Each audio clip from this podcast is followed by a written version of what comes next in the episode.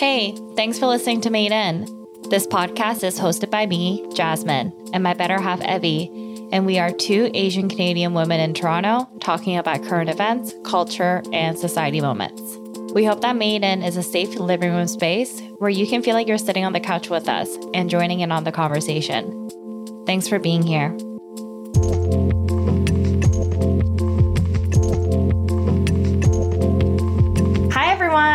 Please welcome to the podcast Matt Brooks. That's Matt with two T's and an E, just like the Matte Finish Trio Moisturizer. Matt is a community and content creator, lover of celebrating identity, wellness, fashion, design, and all the intersectionality that comes with it. With a decade of experience in the social and marketing industry, working with names like Grindr, Youth to the People, Humanrace Skincare, and now at Folx Health, a queer and trans telehealth company that provides empowering and affirming healthcare.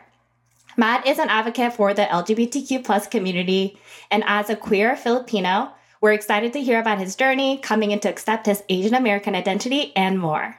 Welcome. Oh my gosh. That was the nicest intro I've ever gotten in my entire life. Thank you for that. Oh my gosh. I'm honored. You're welcome. Honored to be here.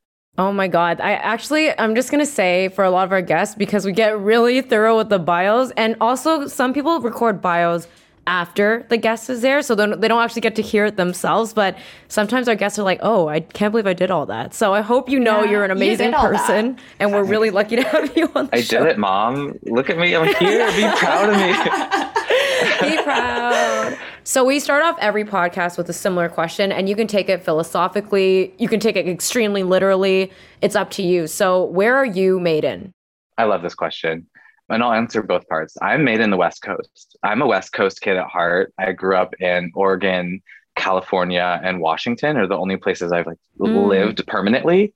And I'm also made in community and friendship and Mm. relationships, the relationships that I foster. I think I owe a lot of my my growth as a person to the people that have been there to support me and help me come into myself and were always there to understand me. So I community and friendship is definitely what I'm also made in.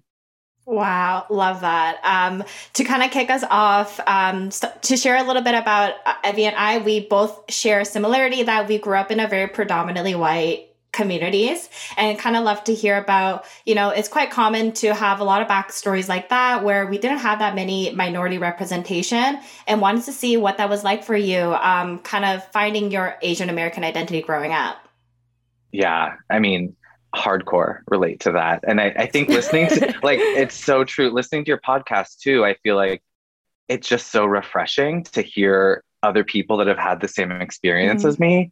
Because for so long growing up, I was one of the handful of people of color and was usually the only Filipino. mm-hmm. growing up in a small town outside of uh, Portland, Lake Oswego, really small, affluent, white town. I grew up on the outskirts of town. Um, so not only was I like the poorest of the neighborhood, but also one of the more brown people. And it was just, Mm-hmm. it was like a mixture of like assimilation and survival and feeling like this struggle of like not feeling brown enough and feeling too ethnic, if that makes sense. Mhm. Like Mm-hmm. I would meet other Filipino Americans, and because I'm mixed, I'm half white, half Filipino. I didn't feel like I fit in with that community because they were like, "You don't speak Tagalog, you don't know how to, you know, you haven't eaten these traditional foods, you've never been to the Philippines." So I was like, "No, I haven't, unfortunately." And then I'd go to school, and they'd be like, "What's Filipino? Like, you look Yeah. Latino," or you know, I was new to my high school, and I was described as being like the new kid that's like some sort of Mexican. Um, Oh my God. I was always labeled that, you know, Yeah. even in middle school, it was, they were either like the white kids, black kids, um, a few Asian people. There was no Southeast representation and there was a lot of Hispanic community. So I just really didn't feel like I fit in with any of those communities. Um, and it was always just a struggle to understand who I was and feel like I had sort of some sort of connection with myself, even like that Yeah. internal Mhm. struggle of like, what uh, do I even know what being Filipino is? Because I feel so unrightfully removed from that culture, being second generation. Um, Right. You know, my parents or my mom was first generation Filipino American, and my grandparents were immigrants, and their first Mm. instinct was assimilate and understand how to survive in this Right. in this country. And because of that, like my my mom can understand Tagalog, and was more exposed to Filipino culture than I was, but I feel even like more removed from that.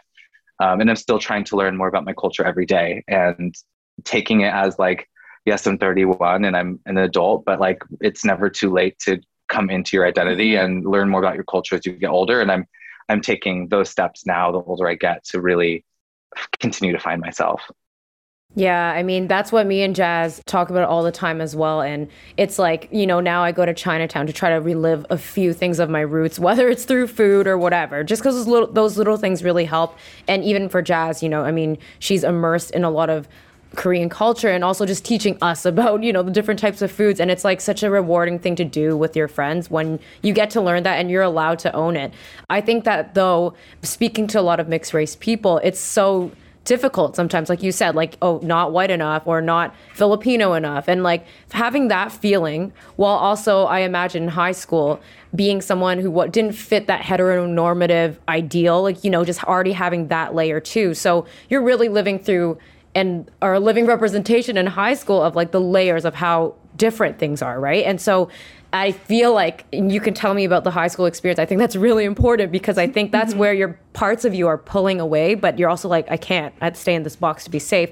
Were there any like specific things you did to try to like I'm I'm not I'm not gay. I'm not in the LGBTQ community. I'm not Asian. I'm like so white. I'm cool. Whatever. Like those kind of things I feel like Oh my god. Yeah, tell me about that. I want to know. yeah. I mean, it's almost like embarrassing looking back on like the jokes that you kind of just like took part in and yeah. like oh my gosh. You're like, "Oh yeah, I'm to laugh about this too." So I'm in on the joke and I'm not the butt of the joke mm-hmm. and like mm-hmm. the shit that we let mm-hmm. slide mm-hmm what I'm like, why did I let that happen? Why did I like put myself in that position to to fit in and to like feel like, yeah, I, I'm cool too. um, and I think the heteronormative side of it too. I mean, high school and even earlier, I feel like I grew up in in such a place that wasn't welcoming of that. Unfortunately, like I remember being a kid in dance class and I loved dancing, mm-hmm. and this was like kindergarten and they put makeup on us. And my dad got so pissed mm. that they put me in makeup that he pulled me immediately out of the class, dragged me out, and was like, You're not doing this anymore, and like threw a fit. And I'm like, Because of your heteronormative ideals and upbringing of what you expected of me, I was sheltered from embracing a form of creativity that was really fun to me. Yeah. And like mm-hmm. to this day, I'm like, I could have been a backup dancer for J Lo right now, and oh now, and then now I'm not, or Ariana, or someone. Yeah. And like I'm, I'm not living my full truth as a backup dancer because of that upbringing. But especially in high school too, it was like there was like maybe one or two other out kids, mm-hmm. and I distanced myself from them because I was like, I don't want that association of being like, he must also be gay. And it was definitely this like, I don't know, suppression in, of myself. Mm-hmm. And I'm sure my friends and family and everyone would have probably been accepting of it, but I didn't feel like I had that space to fully embrace myself at the time, unfortunately. And I'm really envious of like Gen Z and youth today yeah. that have, mm-hmm. you know, more pride in who they are. And there's there is no expectation to be straight which is kind of mm-hmm. cool like that the norm is like i'm still figuring it out and i'm exploring it. And it's like why did we have to come out and be like i'm coming out as gay? And like why can't people have to come out as straight? Or mm, like exactly yeah. it just was yeah it was definitely a struggle. And i'm really proud of how far i have come today um, of embracing my identity. And i'm also just really proud of the kids today that are really just owning it for themselves too. When I didn't feel like I had that space to do it, it's really admirable to see the future really just like paving the path and being so far almost advanced when it comes to like owning their identity or exploring their identity and giving themselves the space to explore that. Yeah, I think aside from Euphoria being like the best TV show that's come out recently, just seeing how expressive they are about, you know, fluidly talking about, you know, being trans or, you know, exploring your sexuality, like that to the point, like what we need to really prop up Gen Z for. I mm-hmm. think that's something really important work that they're currently doing.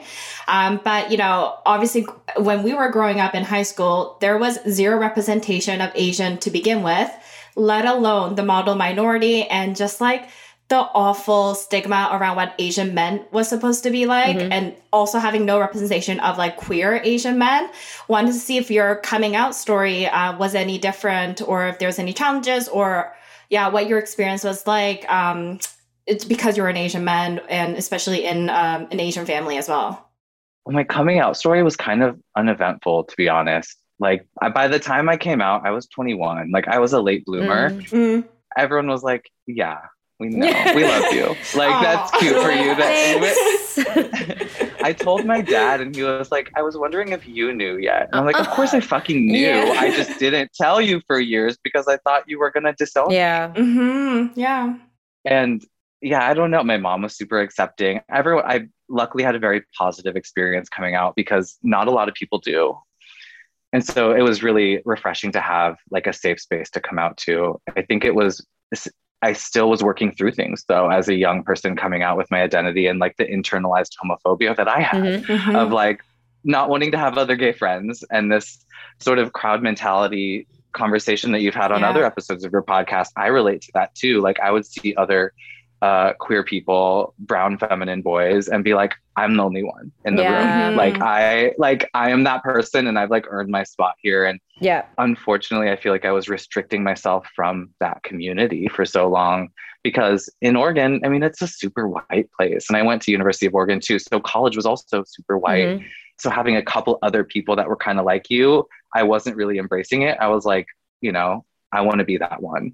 But moving to LA and having that experience of like diverse culture and identities everywhere is where really where I feel like I started to thrive and come into myself more and find more of my community and feel like this these are my people and I'm ready and open to connect with my people a bit more. Yeah. I've been living in LA for 10, 10 years now and I mean I can't imagine living anywhere else because I feel like this has really allowed me to like sort of blossom being here. Yeah, and I think that idea of what you had said, um, you know, the chosen family, which I want to obviously hear more about. You know, when you first landed in LA, I would love to know like where, like not where did you go, but like where did you meet your people? I think that is like a really important thing, and also knowing that in a journey of years, your people you know, sometimes things change, right? Your people don't become your people anymore. And so I think one thing that I absolutely think heteronormative people need to understand is that LGBTQ people pl- and plus aren't all the same. Like I think that there's still this idea of that. And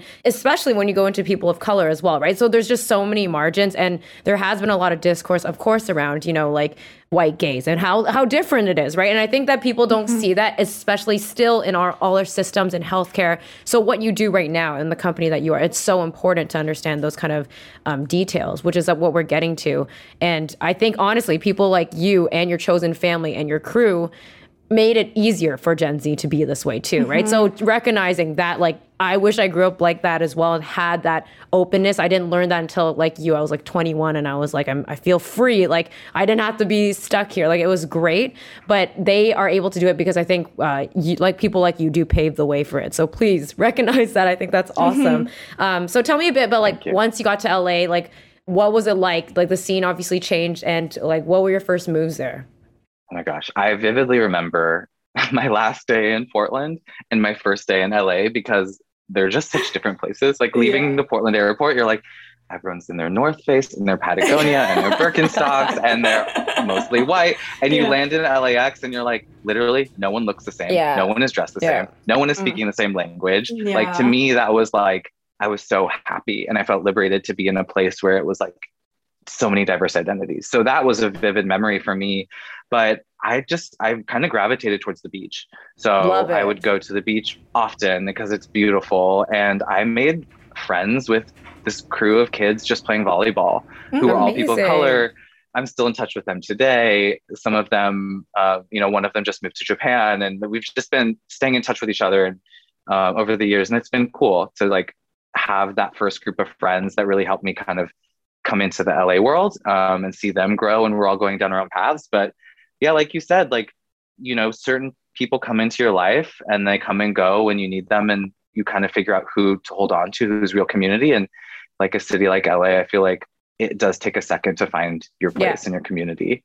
Yeah, I mean, I had friends from college that also all kind of migrated down here. And I had to make this conscious decision of like, do I want to keep staying in this bubble of Mhm. friends that I grew up with there, or do I want to allow myself to expand my horizons a little bit and meet new people? And I had to intentionally put myself out there and just Mhm. start going to queer events, to gay bars. Like naturally, that's where like social social gathering Yep. happens within our community. Um, so just meeting people through that and then just really putting myself out there and letting myself be a little uncomfortable and meeting strangers. And I feel like that really was just so rewarding. Because if I was to just stay in my bubble of friends who are amazing and they're still here and they're still my friends, but if I wasn't, if I didn't allow myself to break out of that a little bit, I don't think that I would have really been embracing, you know, my true self as much. Yeah. Also, with all the the decade of experience you have working in the social and marketing industry, you work with really great brands that I feel is has already from the start been aligned with maybe your values and like what you seek for in a company, which is kind of harder for like per- speaking for myself. I really chase the paycheck thinking about like the company values was like such a secondary thought even to now i feel like it's still something i'm navigating and and i think especially the reckoning of all the things that happened the past year really diving into like what does the boardroom look like the company that i'm spending 40 plus hours Yeah. killing myself for are they gonna raise up for me when I need the support. So wanted to see, you know, working at Grindr, Youth to the People, Humanrace, um, was kind of making sure that the the company that you're investing in shared the same values, something that was always in the forefront when you're kind of deciding where you want to go.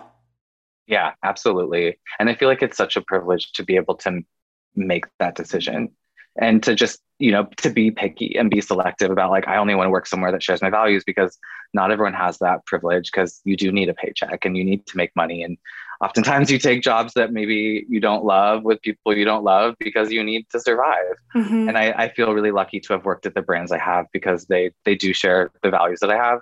Um, Grindr was a crazy experience. I can't Like, I you not, It was the most wild experience ever. Yeah, it's it was fucking wild. like I think it was the cool part about it was that it really it was such a sex positive place. Yeah. Mm. And it really taught me the the vast world of like relationships and um, identity and like how people can love and feel love whether it's physical or emotional and whatever. And that was just a really cool experience to learn from the community um, you know that side of things. And then yeah i don't know. Like when i went there it was i was very much like this brand has baggage like Mhm. literally like no fats no femmes no asians is this Mm. is what people would put in their Yeah. bios to say like I, if you're feminine i'm not into you if you're fat i'm not going to date if you're asian don't talk to me and it was horrible i mean there's like literally songs about it um, there's a famous drag queen Kim Chi who was on drag race that Yes, made a song her. about it yeah. love Kim Chi but i went in there and the first time they brought me in i was like i don't know if i want to work here fully.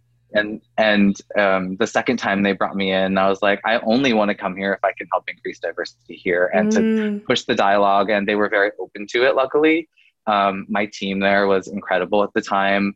We were really trying to be as inclusive as possible with everything our marketing imagery our messaging the stories we amplified on social. So i do think like i was at a lucky time there when we were able to push that visibility in such a major way for such a big brand.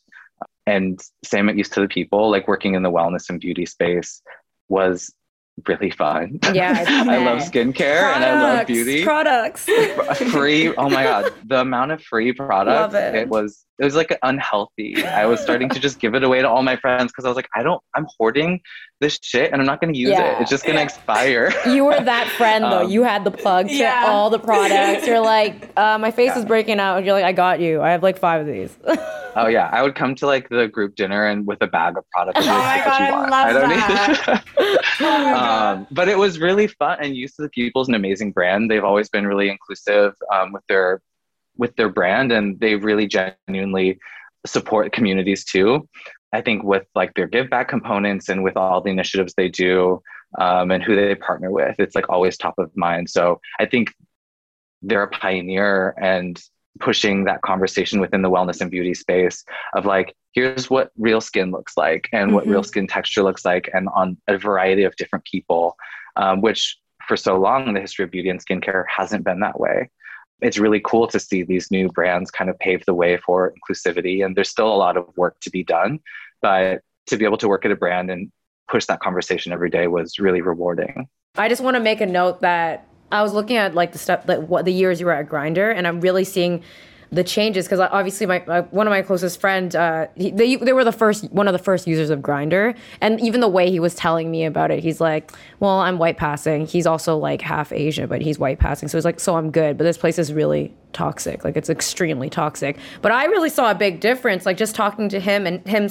like talking to him and also seeing the app and then seeing Grindr in the news and in the media i saw that i saw a shift i still think obviously nothing is perfect but i think your influence and plus the people who were with you there like where they did the different campaigns where we had uh, you know, trans rights are human rights, you know, and th- those kind of grindr campaigns. Um, I thought that was that was something that was seen, like, even you know, just to me too. So I thought that was such a great move, and that it's amazing to meet you that you were part of that, you know, big change. I also want to ask about you freelancing for the Oscars, like E Entertainment, mm-hmm. doing social mm-hmm. posting mm-hmm. because. I'm in social too, and we always try our best to get a human voice. But my question is even just like more like I'm so happy they chose you because you come from a, again a place with so many intersectional knowledges and like you aren't just gonna give us the lame like Oscars. Here's what are you wearing? Here's the fit. blah blah blah. Like whatever. That's why I think they hired you. You know, like I think that you had you brought that to the table and it was seen. So can you talk a little bit about doing those kind of freelance things and picking up those projects and then seeing, I guess, like and i know followers and everything is just something that it's there but it, it matters right when you get jobs like this. So when it was growing and when you saw oh i could be really me and be really fun with it like with this oscars red carpet i was reading the tweets and i was like laughing just happy that there that was someone spoke my language if anything like that. Um, how are those kind of jobs? Like it's kind of are you allowed to be almost like free to be almost who you are and like just be funny the way you are and stuff like that? I know there's a balance. Yeah it's definitely a balance. It's it's always like, what can I get away with? Yeah. And I always try to push it like, what can I say that you're gonna say yes to? And sometimes it's like pushing a little too far and seeing if like I have to scale back. It's just like a you know, you just have to feel it out a little. I remember sitting in the room with the whole t- the E team that day, and I was like live tweeting and drafting tweets, and literally the person was approving them next oh, to me, I and I would like type something up, and like, they were like I'd be laughing, and I'd be like, "What do you think of this?" And she's like, "We can't say Zaddy. We just can't say Zaddy." I'm like, but, but he says that come on and so it was i always try to push it because like it's social have fun with exactly. it that's the internet like if you want to be stuffy and boring like maybe it's not the place to do it but if mm. you're talking about like fashion on the red carpet and you're celebrating these great identities like have fun with it and like speak the language um, i will say they didn't always know who was coming through. I'd be like, oh my God, this person's amazing. I love this actor. And they'd be like, who is that? I'm like, okay, well, I'm glad that I'm here to like, you know, yes. try to, you know, because if, if not, who knows if like the, you know, Asian visibility or POC visibility would have gotten that tweet or would have gotten, you know, mentioned yeah. on the Twitter feed. So that was a, that was a fun project, but live tweeting is always really stressful too. Um, I don't think I would do event coverage. I don't, I steer away from event coverage like that now because I've done it so much earlier in my career. And I remember we used to cover, even at Grindr, we had a queer media outlet called Into, and we would cover every major, like the Grammys, um, the oh, Oscars, oh, wow. all of those. And we would have a, a war room, which they called it. And we mm-hmm. would just mm-hmm. be there, like pushing out content, literally writing editorial pieces as they go up about a speech or an outfit or something. Oh my God. And just reacting to culture in real time, which so hard. is so exhausting. Stressful. stressful. Yeah. Um, but also it was a cool experience, like, you know, coming from the ad world and marketing world to going into the editorial yeah. world a little bit, like having that um, that freedom and playfulness with the work was fun. Yeah, it's so easy for us to drag all these like content that's being pushed out, but like you don't know the work that goes in. And it's like, yeah, so much pressure. Like, is this gonna land with people? It's almost like do I beg for forgiveness after? Like, I'm sure that mental stress was like a lot too. Um, but kind of going into your current job right now, working for Folx Health, like it sounds like it's like such a good combination of everything you stand for, that you want to advocate for, and your genuine passion for it. We'd love to see if you can kind of give me a bit more under um, explanation about what it is that you guys do there. Yeah, Folx Health is awesome. It's just so cool that it exists. It was created out of the need for queer and trans people to have healthcare or access to care that was affirming and supportive. Unfortunately, the healthcare system is fucked yeah. and it, it doesn't benefit anyone. Yeah. like who's benefiting, especially the most marginalized of the most marginalized people. to are you know trans people of color Yep. and people of Mhm. queer people of color so you know and, and the health insurance circuit and system is so hard to navigate um, it's expensive like having to go to certain providers to get certain types of care or getting recommended to someone else to get an appointment somewhere it's intentionally confusing Mm-hmm.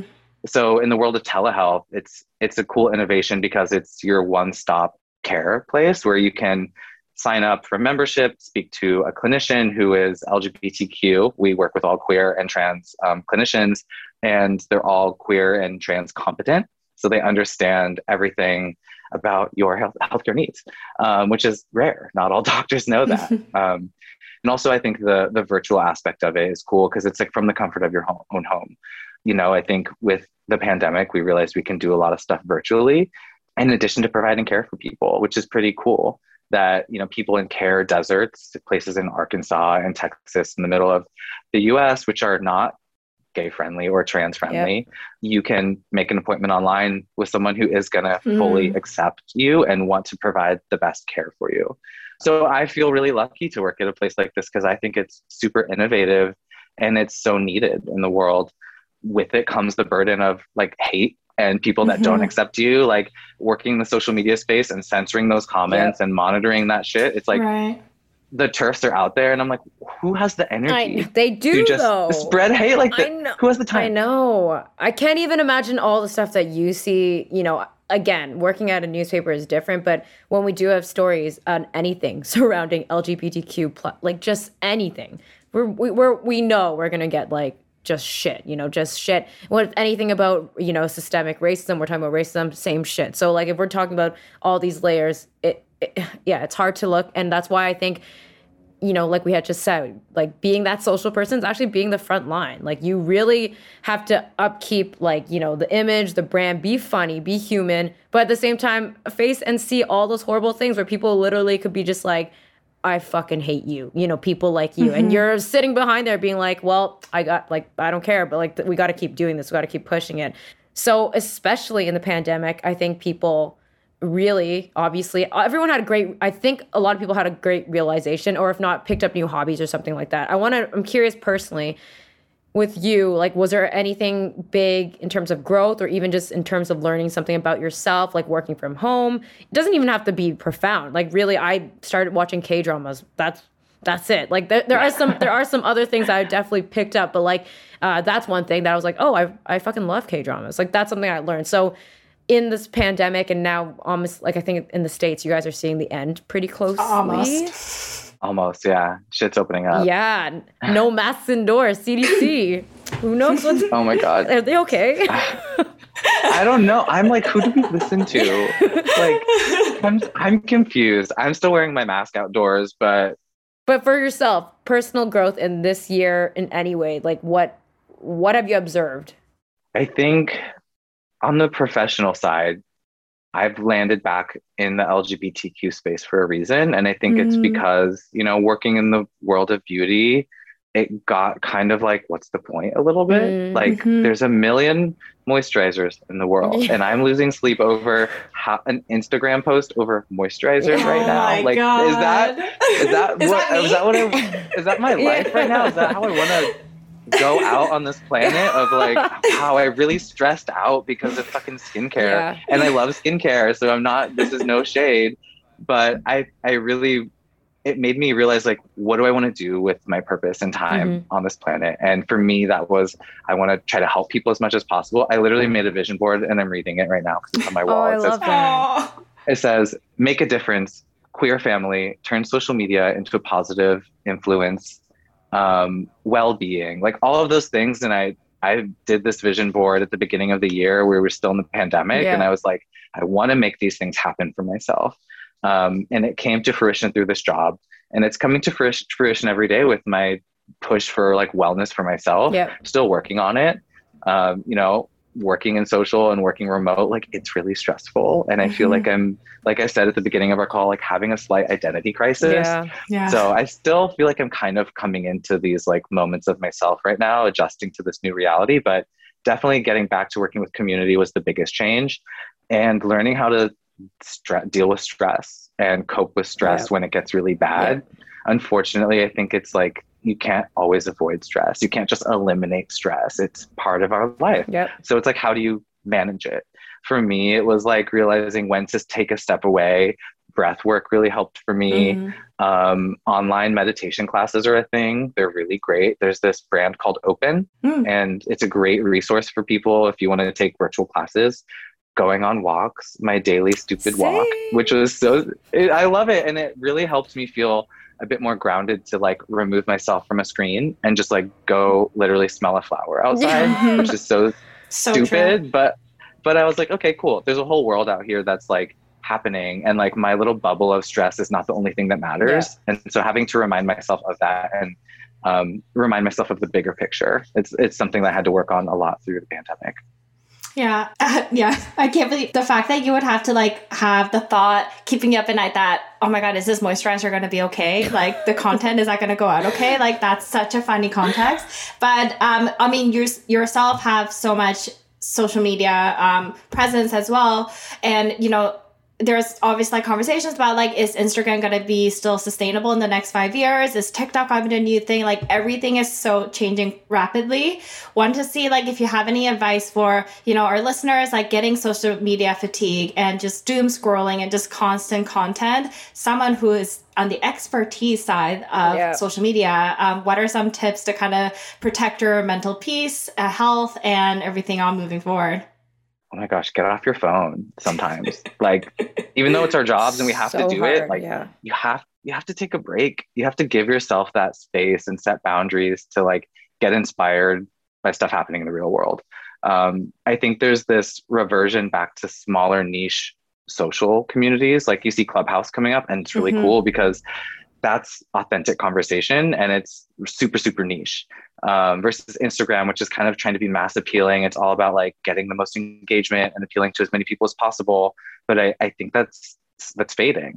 And same with tiktok. It's like going back into these little micro niche Mhm. communities of like your Mhm. algorithm being super specific to like you like k dramas we're going to show you only tiktoks about Oh k dramas It's crazy. or like yeah. you're Filipino, here's a whole Filipino stream of content for you, which is amazing. I think their algorithm is so smart, and I I love TikTok so Me much. too. Oh my god. I didn't want to admit it, but I am. It's cool. it's the best. What's your TikTok algorithm? oh my god, my TikTok algorithm is a mix of like style, TikTok fashion, like the stupid transition outfit transitions, which I Mhm. love, um, Filipino stuff. It's, it's super queer. Um, what I'm seeing a lot of too is like parody and comedy of like people of color Yes. joking about like white yeah, the dance normativity moves, the and like really moves. flipping it.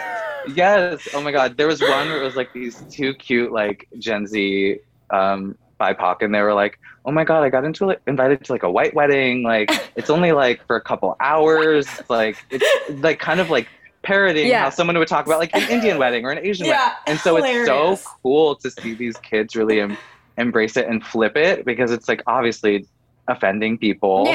But it, it's like this is what we've been growing up with our whole lives. Like, sorry you're offended, but this is how y'all have been speaking about us Exactly. forever.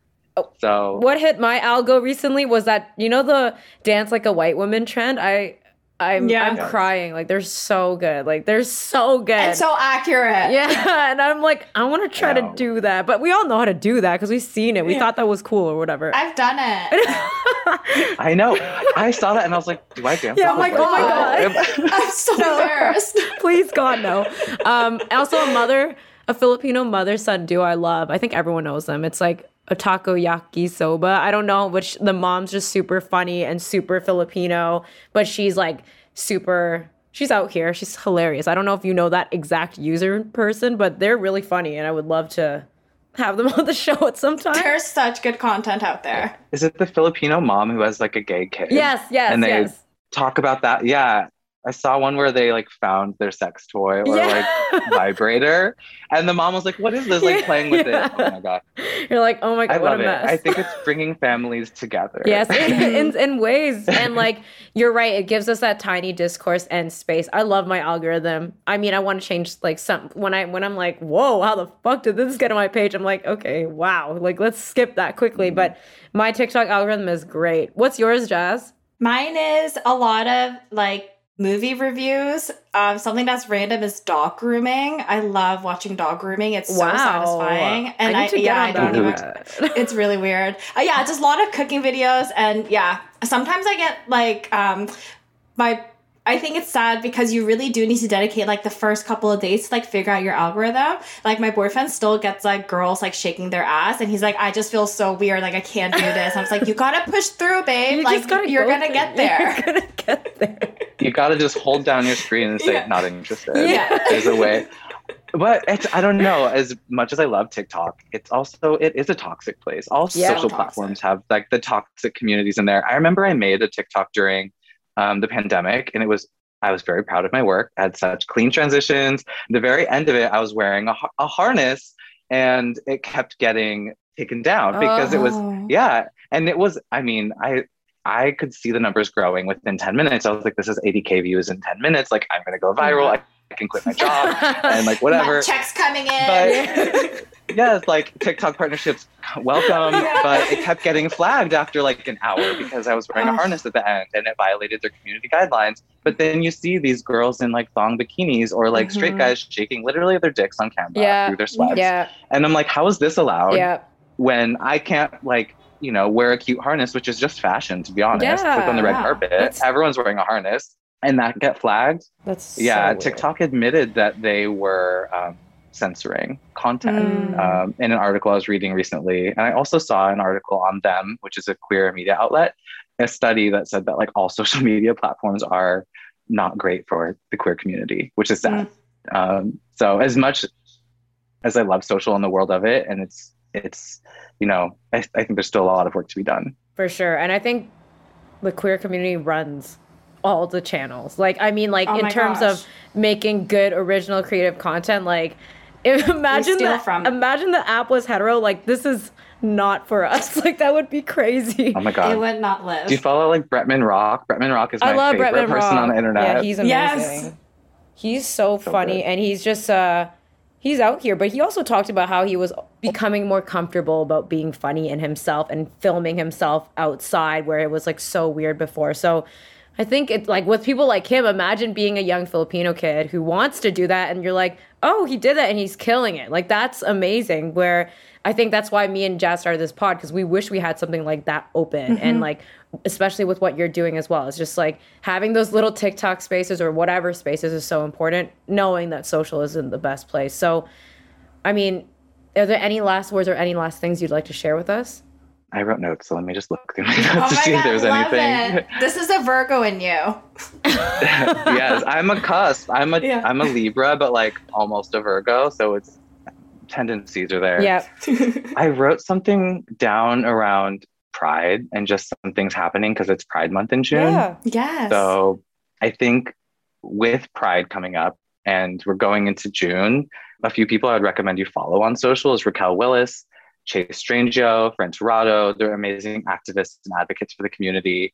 Follow them on Instagram and on Twitter just to know like what's happening in the community. There's a lot of shit happening in the news that's really bad Yeah. uh, specifically discrimination towards the trans community, taking away, away rights to healthcare, um, access to you know trans youth playing sports in school. Yeah. Like that's fucked. So fucked. So I think as we go into this moment where it's like super corporate rainbow washed, like remember, you know, if you're listening to this, like what Pride is about. It's about recognizing what got us here and the activists and the people that have fought for equality, but the fight that still also needs to be done today as queer and trans people are still being literally attacked for just fundamental basic human rights. Mhm. I think that's super huge and a good reminder um, not to be a downer because pride is also No. fun, but that is like the, the core of it. Yeah.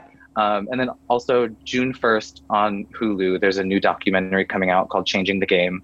Um, Mm. just Oh, plugging yes. some projects that my friends are working on. I think this one is amazing. It's uh, it documents the experience of high school athletes, trans uh, high school athletes, and their struggles with trying to just compete and um, the struggles that they have to go through. So I'll leave that little plugs for the queer community and, and the people doing um, the work. And I don't, yeah, I don't know if there's anything else. I'm just was honored you asked me to be part of this. Oh my gosh, no, we're more honored that you agreed. I'm sorry that I bombarded you with my DM, but honestly, that worked. That has worked really well for me. And guys, don't worry, we'll um, write out all the resources that Matt shared with us, so you guys can definitely go check it out. I heard about changing the game, and I'm so excited to watch it. So thanks, I didn't know when it was going to be coming out.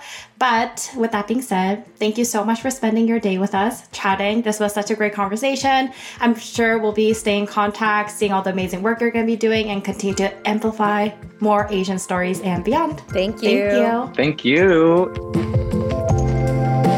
Thank you so much for listening to Made In. Email us at hi at immadein.com. We're also on Instagram and Twitter at immadein underscore. Thank you again.